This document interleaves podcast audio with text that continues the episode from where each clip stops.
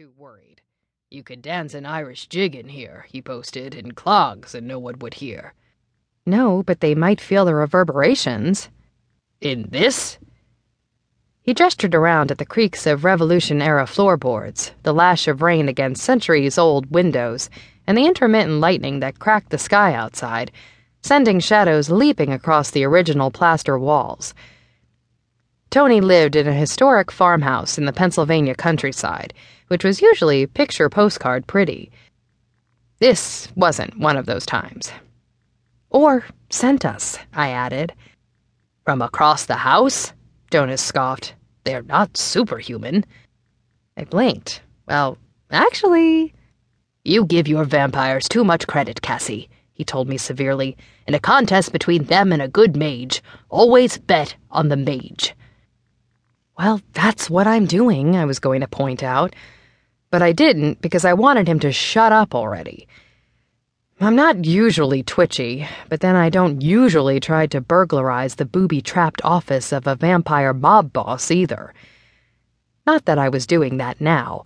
That was Jonas's thing. I was here for something else. Okay, I said, glancing nervously back at the girl. Mercifully, she was still there, even a bit more substantial now. The old doll she dragged around by the hair had taken on a pinkish hue, and her dress, part of which disappeared through the floor, was now a pale shade of blue. I let out a breath I hadn't known I'd been holding. The ghost's name was Laura, and we'd played together as kids, back when I called this place home. Only I'd grown up, and she, well, she never would.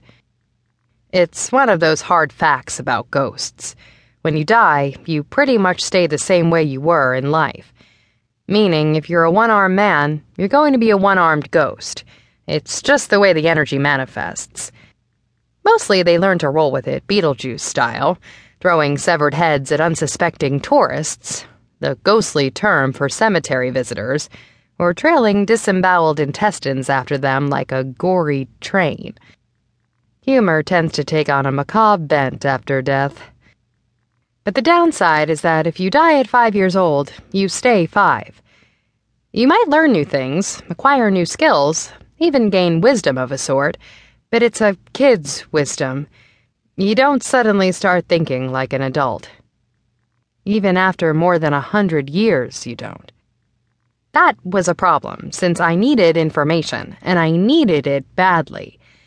Specifically, I needed to talk to my mother who had once been Tony's guest, too, but who had died when I was younger than Laura appeared now. Of course, visiting a dead woman should be easy enough for a time traveler, right? Only I never get easy. I'd spent the better part of a week looking for her and come up with zilch. But I had to find her. A friend was in trouble, and Mom was the only one who might know how to help him. And there was a damn good chance that Laura knew where she was but if I remembered right, getting her cooperation was likely to be tricky. Hey, Laura, I began casually. What's he doing? she asked, dragging her dolly over into the wedge of light coming out of the office. Nothing. It's fine, I whispered, trying to keep her out here where we could talk in private. So, of course, she went right on in.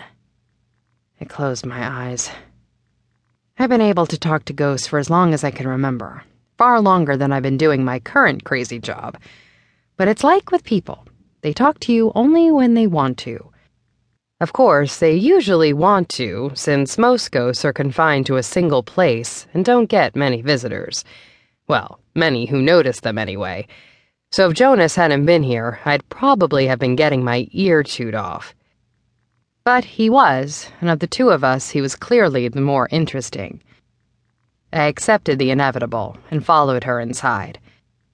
Jonas must have done some dismantling because nothing shot, stabbed, or grabbed me as I passed through the door. He looked pretty okay, too, if you ignored his habit of picking up random things and sticking them in the billowing mass he called hair. Or, in this case, on. He looks like Honey Bun. Laura giggled. She was talking about my childhood pet rabbit, the one we'd basically shared.